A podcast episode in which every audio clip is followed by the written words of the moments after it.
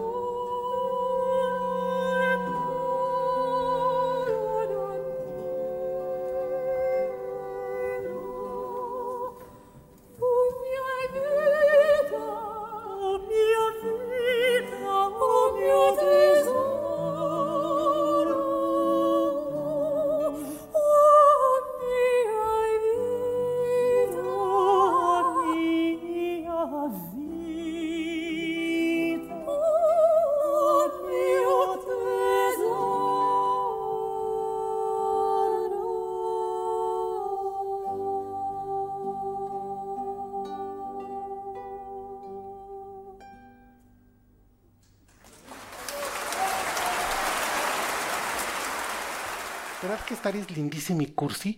Handel hizo una versión de esta historia llamada Agripina, a la cual le hizo un video donde explico por qué Handel se centró más en intriga política a diferencia de Monteverdi.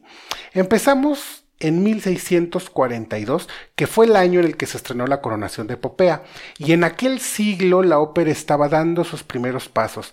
De hecho, en el barroco abundan los finales felices, y no todas las melodías son con coloratura extrema. Este periodo también tiene música incluso más tierna que la posterior, aunque la fama del barroco se suele centrar más en las partes más condimentadas y difíciles vocalmente.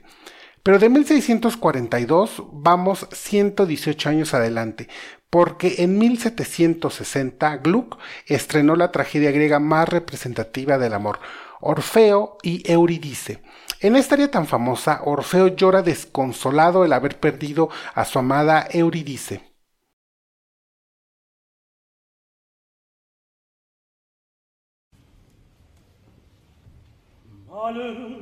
Précipice Vedo che precipizum ma progimo finestamum Ceripusum Ridisum Ridisum Ceripusum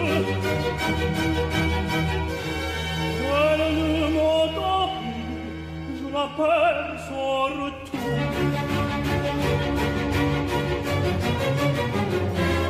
C'est moi, c'est moi qui lui ravit le jour Loi fatale, bien le remords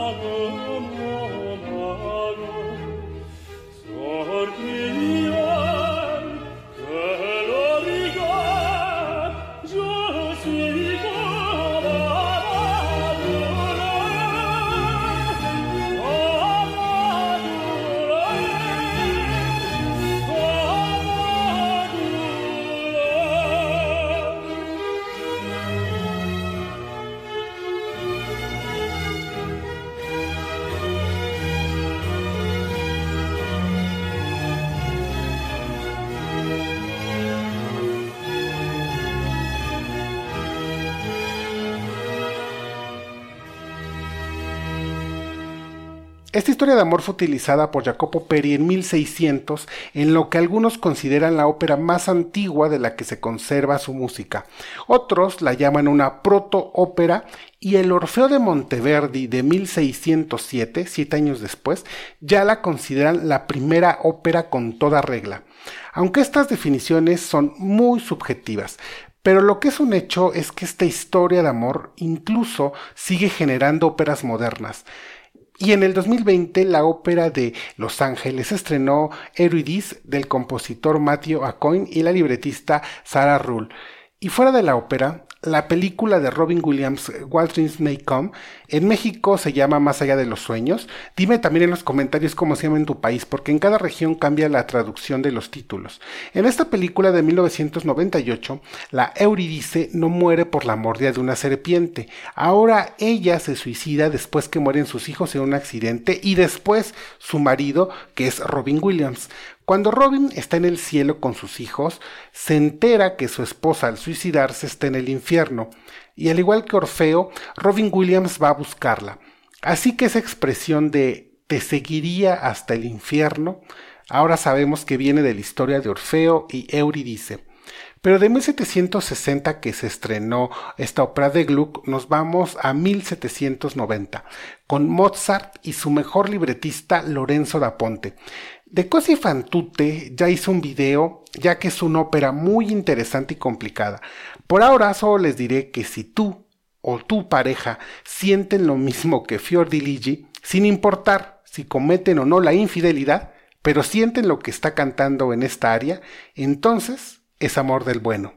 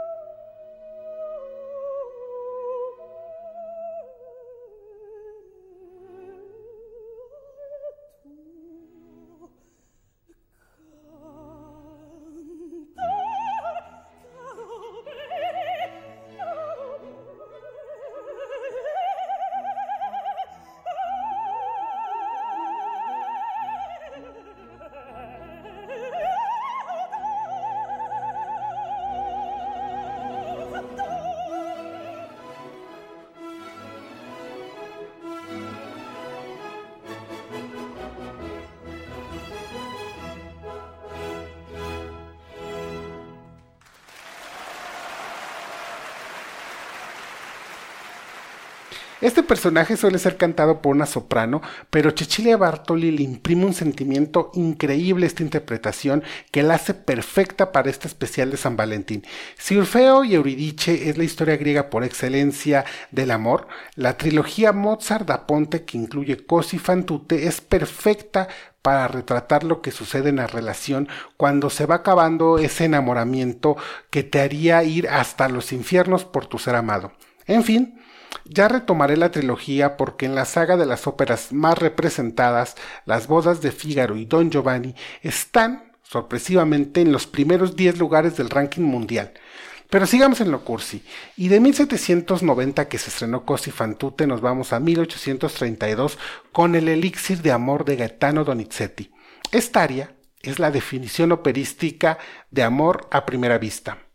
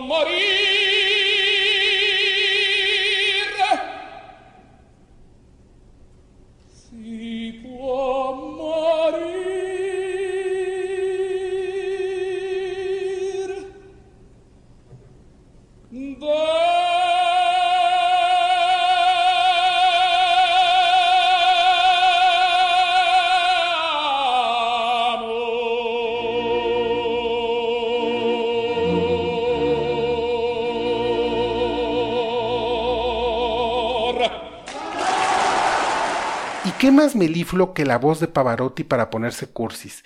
En el elixir de amor, Nemorino quiere tomarse una poción como en la historia de Tristán e Isolda, y Wagner en 1865 estrenó su Tristán y Isolda. Si Orfeo y Eurídice es la historia de amor por excelencia clásica, Tristán y Isolda es la historia del romanticismo, desde lo más introspectivo pasando por lo más snob y cliché hasta lo más innovador que hay, al final, Isolda muere de amor con la música que es la definición perfecta del romanticismo. Y sí, sí se puede morir de amor. De hecho, este 14 de febrero te deseo que tengas muchas muertes por amor, pero con la definición francesa de muchas muertes chiquitas. Y ahora que vean la escena entenderán lo que les digo.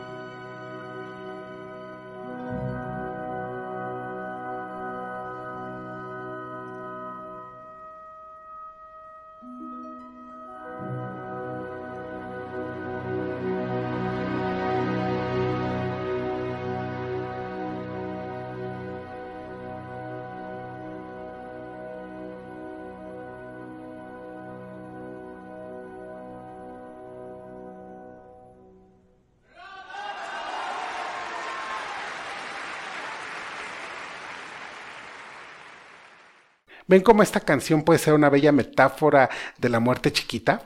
Si vinieran unos extraterrestres y me pidieran que les mostrara el romanticismo con una sola canción, yo les mostraría la muerte por amor disolda. Por eso es una de las mejores escenas de amor jamás hechas. Pero toca el turno del otro dios de la ópera, Giuseppe Verdi. Él tiene tantas escenas y áreas de amor que me costó trabajo seleccionar una, pero lo más cursi es el dueto de Otelo y Desdémona, con todo y el final que ya conocemos. Por cierto, vayan a escuchar el episodio que hice con las tías de la música sobre Verdi, les va a encantar. Por lo pronto, vean cómo se llamaban Otelo y Desdémona antes que Yago envenenara la mente del tonto de Otelo.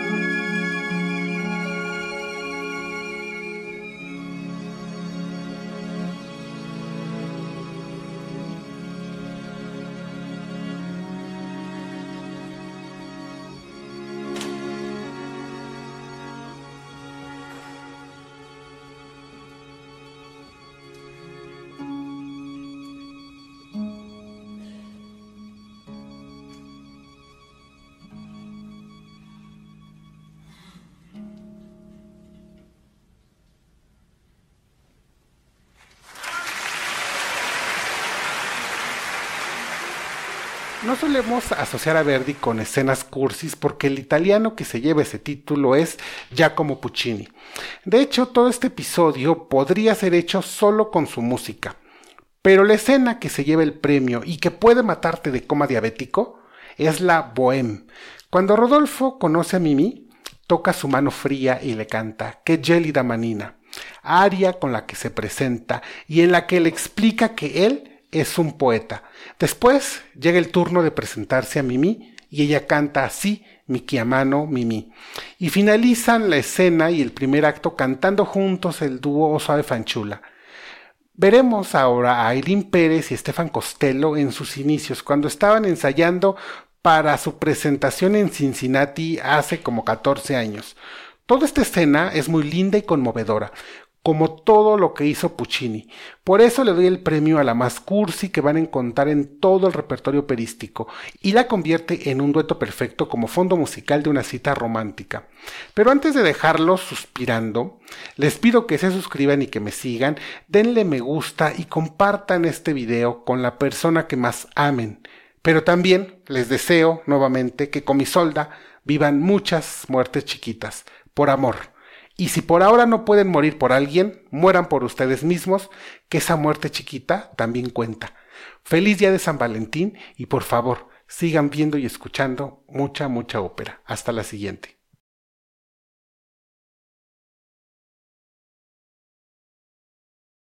O soave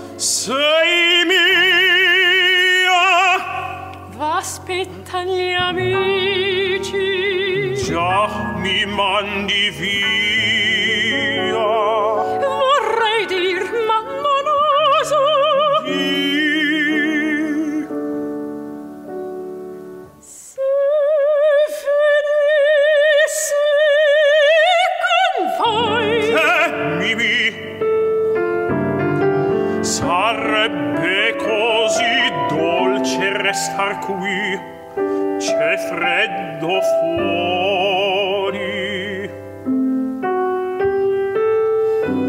Vi starò vicina